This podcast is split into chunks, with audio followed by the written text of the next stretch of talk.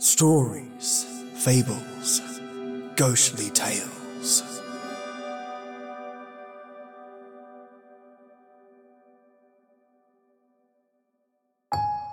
Machines, an apparatus using mechanical power and having several parts, each with a definite function and together performing a particular task. What if that task was to kill, to eviscerate, to slaughter? Machines do our bidding day in and day out, and perhaps we are one or away from our crunchy demise.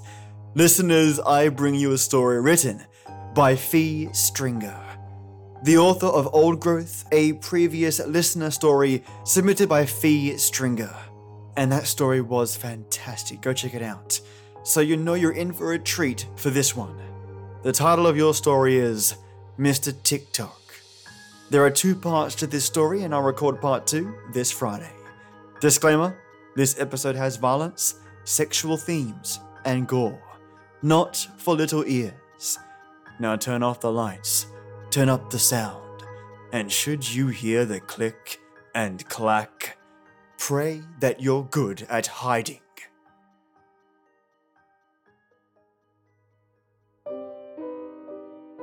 Why blood? The student asked. The iron content of the blood is almost insignificant compared to what else would be available in the environment. The professor did not know the answer. He looked sadly at the photo of the missing girl in his hand.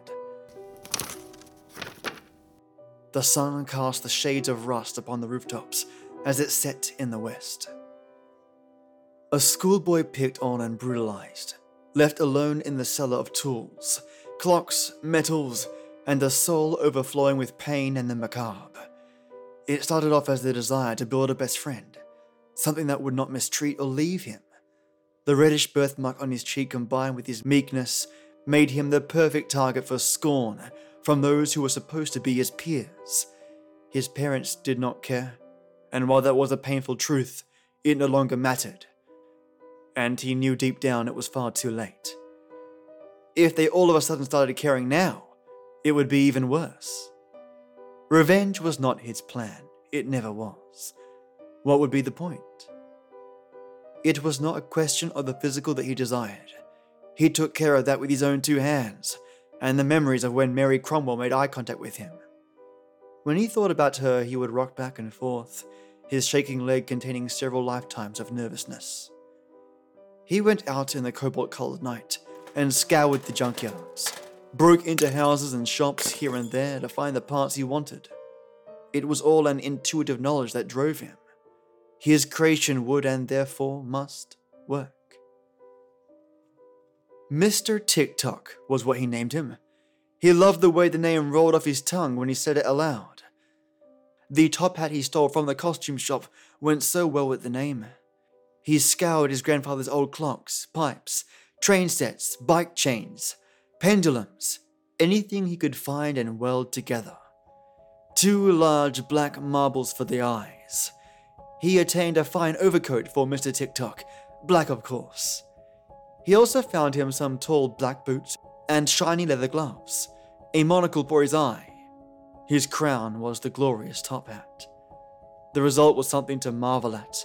All of the brass, iron, copper, and porcelain parts came together in a handsome mass of metal glint and artistic shape. All just barely visible beneath the fine clothes the boy had fetched for him.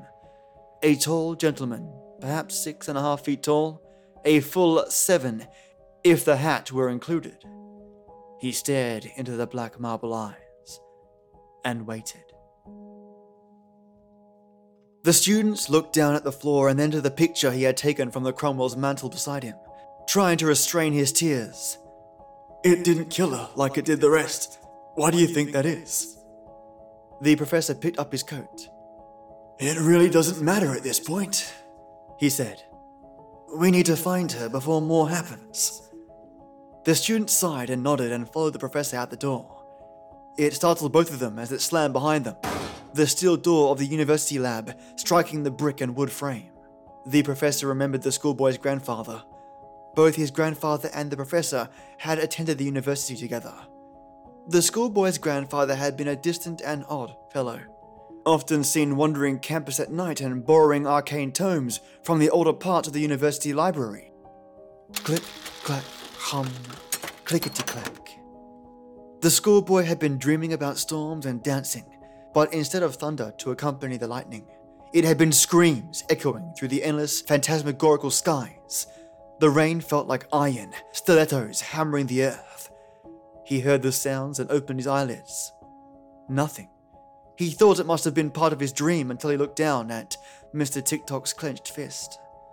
That was not how the schoolboy left Mr. Tick Tock. Clicker, clicker, clack. Word. The schoolboy had a grin that slowly grew, taking on a sinister fashion as the black marble eyes of Mr. Tick Tock looked at him and blinked. Monsters visit children, said the professor. Sometimes they scare them, sometimes they befriend them. I would gather this one was simply made by him. The frames from the professor's glasses cast brass reflections into the student's eyes. The student thought of Mary Cromwell and the life that he had intended to have with her. A house, children, growing old. It was eclipsed by the sound of clockwork machinery and the colors of blood dripping over the thing's ornate metal jaws. He knew it couldn't smile, but he was sure that it would if it could. Mr. Tick Tock, Mr. Tick Tock. The schoolboy made up a melody and sang it to himself as he walked down the hall. Oblivious to the usual sound walls of mockery and sophomoric statements made by his classmates, only the sounds of metallic locker doors slamming penetrated his thoughts for a moment. His parents still kept their cold apathy intact, as he spent more and more time in the basement with Mr. Tick Tock. The schoolboy would sit and talk to Mr. Tick Tock about anything and everything that he had never been able to talk to anyone about. Mr. Tick Tock would listen, nodding occasionally, his mechanical features becoming better and better at non verbal feedback. When the schoolboy said something that he did not understand, he would tilt his head, raise an eyebrow, or perhaps his monocle would fall out when he seemed surprised. The schoolboy liked his time with Mr. Tick Tock.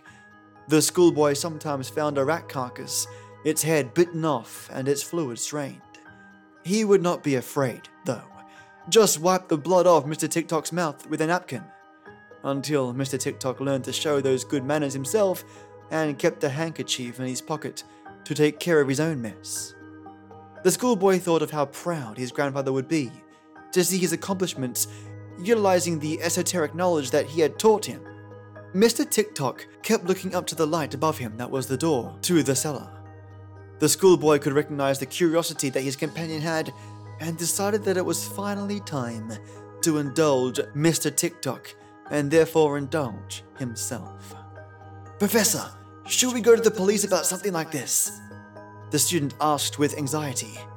We go to the police, lad. We get put in the madhouse, and your love, Mary, goes unsaved. How is this even possible? The student's voice was trembling with a concoction of terrible emotions. How did that. that boy make it come to life? Looking at this boy's family history in his school files, I don't think he did make it come to life. The student looked at him, waiting for the explanation. Seeing the confusion on the student's face as they walked through the nocturnal streets towards the old factory, he continued, I think the boy more gave it life. As the student still looked in his expression, he sighed and went on. Ah, that boy had a life that was restrained and tortured. I don't think he wanted it anymore, you see. I think he gave it to that thing, so that perhaps he could do things with it that he can't. This life giving would also explain the thing's choice of iron from blood. As most doctors and holy men would agree, that blood is life. Professor, that would mean that the boy also. Yes, the professor cut him off. The boy probably had feelings towards Miss Cromwell. And that might explain why she was taken by it to the factory. Some misplaced love or lust or. Lust? The student interrupted this time. His mind's eye swam with images of his poor Mary being molested or worse. by the abhorrent mechanical spectre. The thought of her being violated by it made him physically ill. The wet streets and the reflections of the lamps all turned into a blur for a moment, the only sound audible being the wind through the buildings. we must hurry, said the professor, gathering what the student must be thinking. The cobblestone streets' various wheels and tire sounds echoed in the moonless night. Mr. Tick Tock and the schoolboy finally ascended the depths of the cellar at twilight one evening. The schoolboy was careful to lead them to the location where Mr. Tick Tock would not receive a great deal of visual scrutiny, as his clothes covered up most of his brilliant mechanical form. But anyone who gave him more than a curious glance would detect something odd about him. The air was baited with the promise of a storm. The wind blew leaves across the street and caused the various wind chimes and gutters to resonate with the metal acoustics in response. Mr. Tick Tock's eyes moved around, taking in all they could, his presence more lively in the night air than the schoolboy had ever seen him.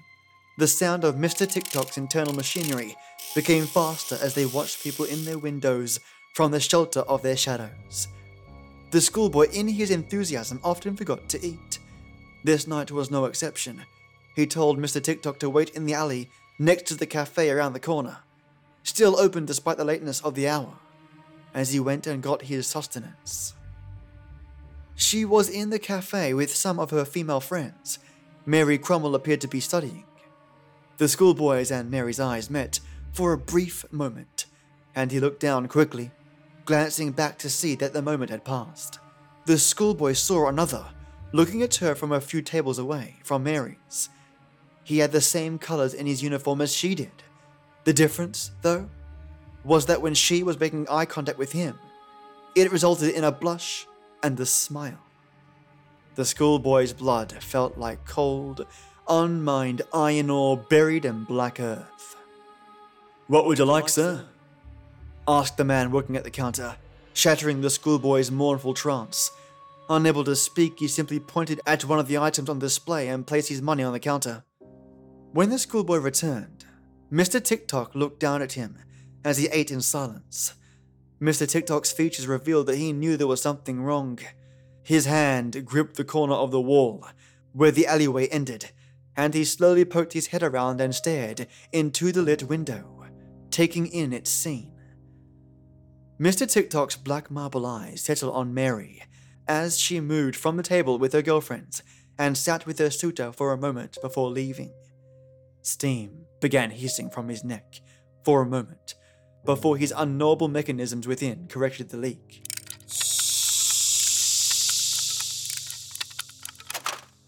Come on, the schoolboy said to Mr. Tick Tock from behind, still wrapped up in the misery of seeing the amorous exchange between Mary and the student.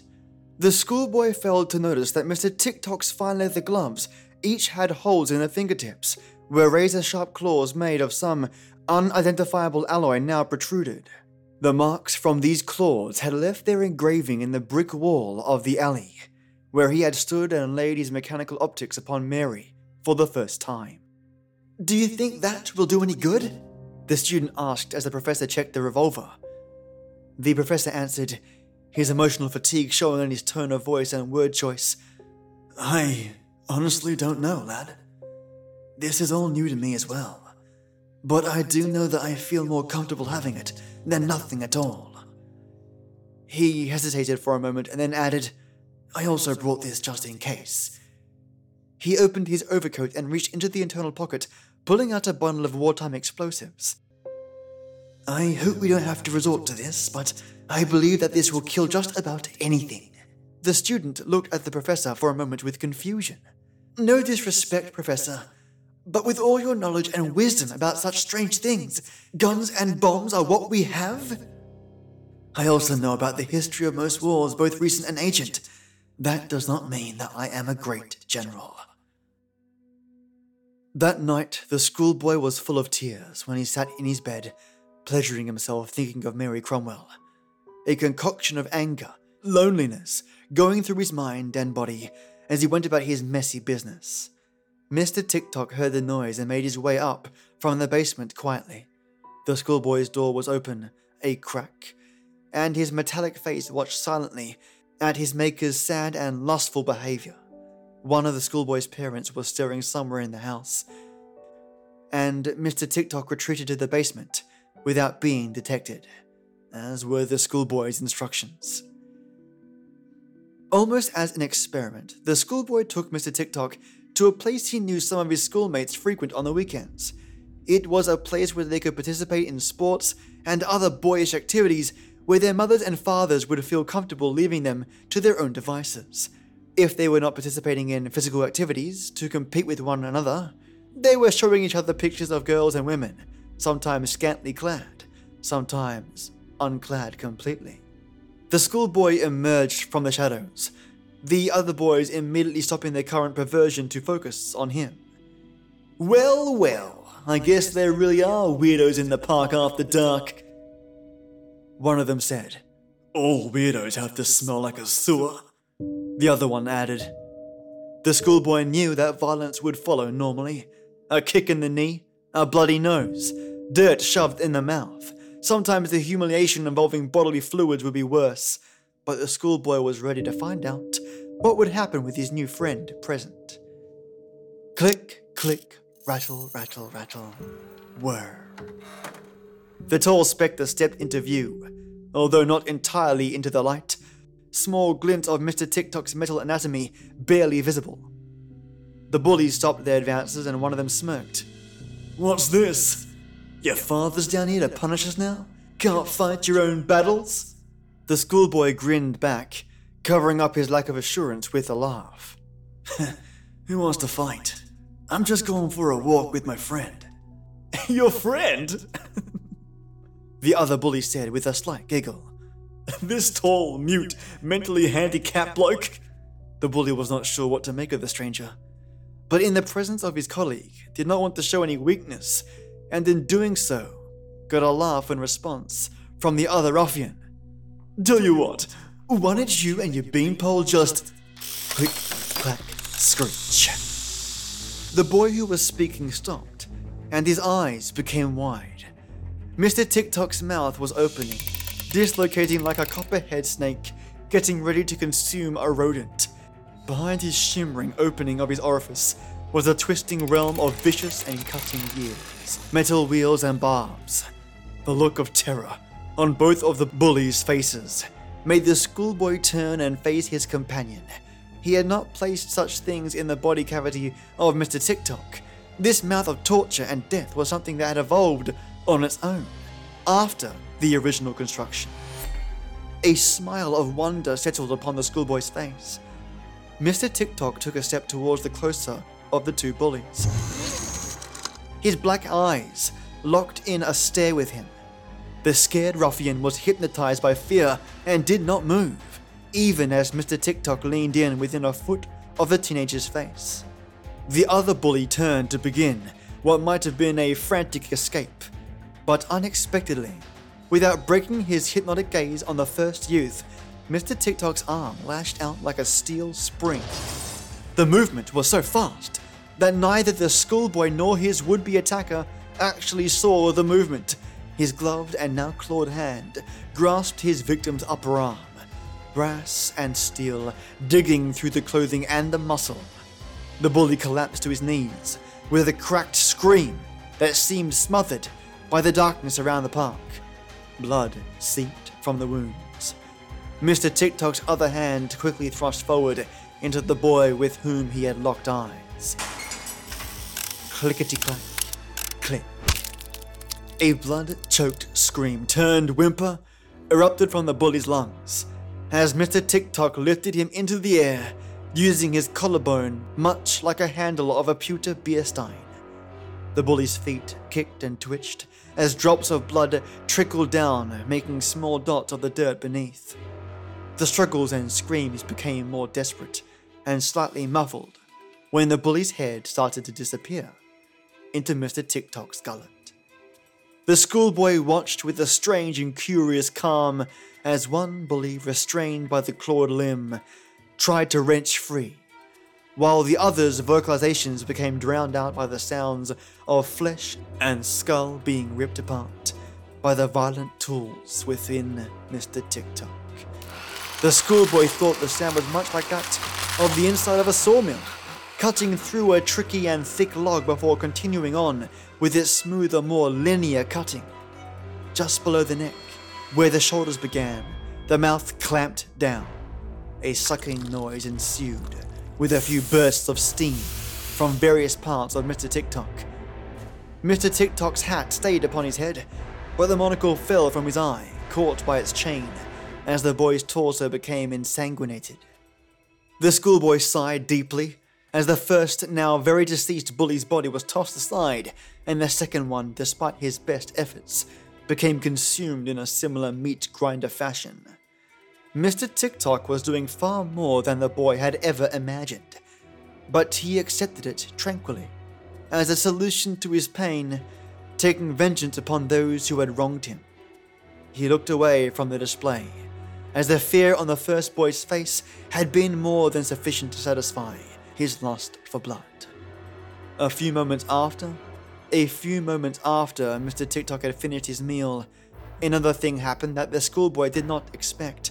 A much larger jet of steam spouted from Mr. Tick Tock's mouth towards the ground where the corpses sprawled, with a rushing and hissing accompanying it. After a few seconds, both of the dead boys lay together in a puddle that mixed with the dirt on the ground.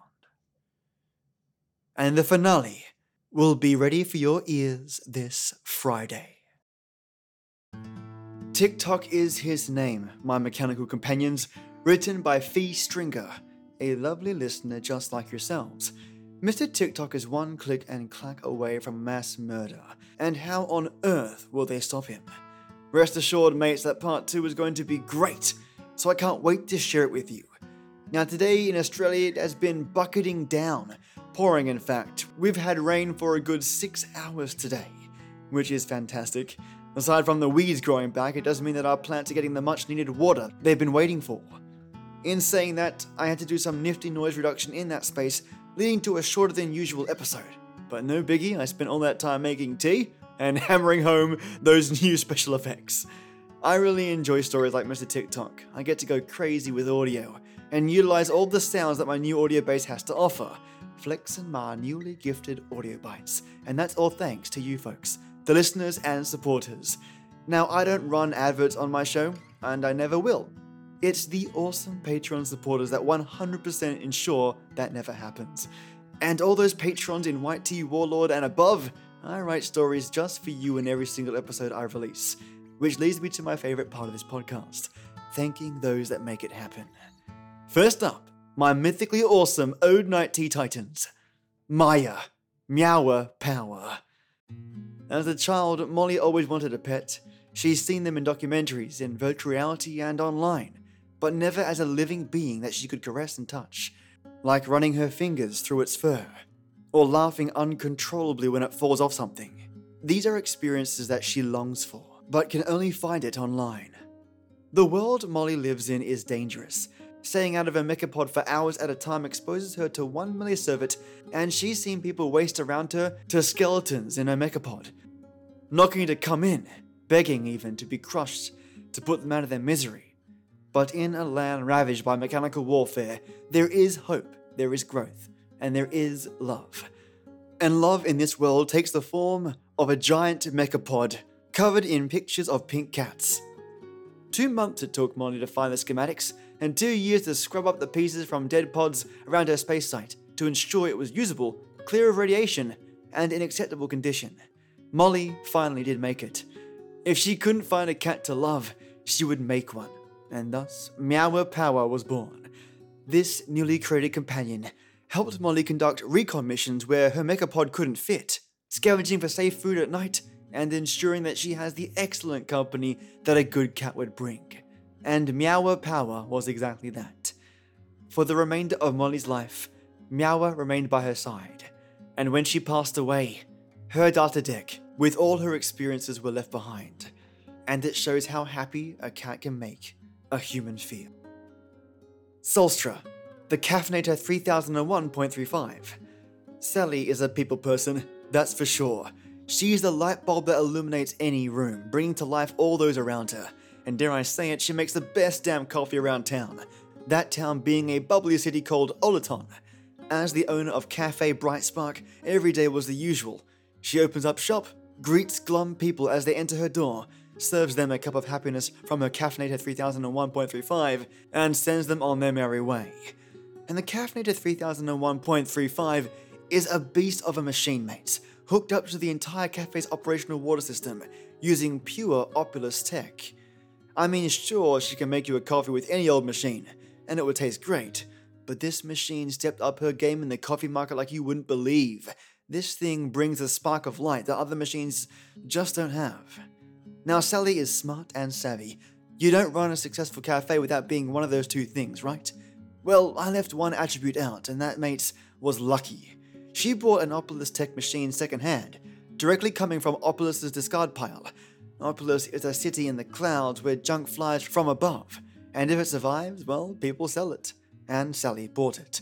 This thing, the Caffeinator 3001.35, was triggered to a user in Opulus, and after many months, the augmented chip in that machine that was previously bypassed, well, that chip failed, and in a big way. Before she knew it, her cafe was flooded. A mixture of cold pressed coffee and cream began to float up to her knees. She needed to do one thing and one thing only redirect the fluid supply from the caffeinator to the outside water chute. Rushing to the top of her building, into her suite, Sally flicks off the vents, sucks the coffee into a nearby water chute, and spent the afternoon scooping up one meter high cream floats from her kitchen floor. Let's just say no amount of coffee was going to brighten her day that day, but she now knows the risk of using Opulus machinery. That thing has a mind of its own. Mates, today I wanted to write two tales that were just a little bit wacky, a little bit weird, and a lot of fun. I recently watched The Midnight Gospel on Netflix, and I'm bubbling with new ideas and strange stories. I hope you enjoyed your tales today, mates and thank you so much for being there for me and supporting the show. And now, for my wicked white tea warlords, with stories about strange inventions and general weirdness. I own cows, Citizen Moo. An underground syndicate has been hunted for over a decade Green Calypso. They are a tight knit group of cybernetic insectoids that specialize in espionage and sabotage sneaking into facilities, planting acidic explosives specifically at research centers and drug analysis compounds. They have single handedly set back years of research in the field of medicine and drug production. There was a point where Green Calypso was a household name, until Citizen Moo took the city by storm. Citizen Moo is an elite hired bounty hunter with a hatred for insectoids, having spent a portion of his time dealing with them in the three year war of Kreta Wastelands. He knows these things can survive the harshest conditions, and he's brought something to equalize their durable ways. The reason why he's called what he's called. Citizen Moo is not his name, but the name of his gun, coined after the sound it makes when fired. A biometric grip runs in the inlining of the gun, activated to his touch and to his control only. Once fired, the sound of a cow echoes through the vicinity. At first, they laughed, the insectoids clicking away at the absurdity of this sound, scoffing at the moo they heard bouncing off all the walls, until five of their insurgent team members imploded mere meters away. Five rounds of Citizen Moo, and the insurgent troop was gone. No one knows his real name, only his alias, a man of extreme power under the guise of a technologically advanced gun deemed Citizen Moo. Lee Bower, Spiker, the Big Bower, they call him, crusher of techno takers and energy hawkers. Techno takers and energy hawkers are people, if you can call them that, that steal the bodies of others and sell them, their body's energy, to the highest bidder. In a world where people are afraid to walk the streets at any hour of the day, and are at risk of having their lives stolen and siphoned for an endless war on energy and control over their body, Lee Bower's role in the society of the struggling and defenseless is as a spiker, Spikers specialize in being bait for techno takers who launch their hooks into your body and dig through your flesh and into your spine, which on normal people would render them useless, but not Lee. Not the Big Bower. Oh no. A body comprised of carbon fiber, beryllium steel, and trovian polished alloy. The hooks sink in. They begin to catch in Lee's body, pulling, tugging. But then something happens. The hooks begin reeling the Technotakers in, close enough for him to reach in and spike their heart, and locate other Technotakers via their data vaults. Hence the name Spikers, entering through the heart and accessing data that would otherwise be tucked and locked away. The Big Bower is a one man Terminator squad in a world where energy is its currency. Seek his services, and you'll never feel fear again. Mates, today's stories will focus on mechanical tools and utilizing tools that give, take, and control life. I hope you enjoyed them, and thank you so much for supporting me, mates. Both of you are so damn awesome. Thanks. And of course, my old grain forces Chad Warren, Just Heather, Lorraine Cresanto, Page Marchini, Peter Raffaelli, Tasha Moncrief, Christina Boyd, Divided by Zero, Tristan Cassida, and Dolphin and Cow. Thank all of you for supporting this show. If you want to be like these living legends, hop on over to my Patreon page, which you can find at www.patreon.com forward slash SFGT. And if you have any questions, email me at storiesfablesghostlytales at gmail.com. Take it easy, you little lovelies, and I'll see you Friday for part two. As always, till next week.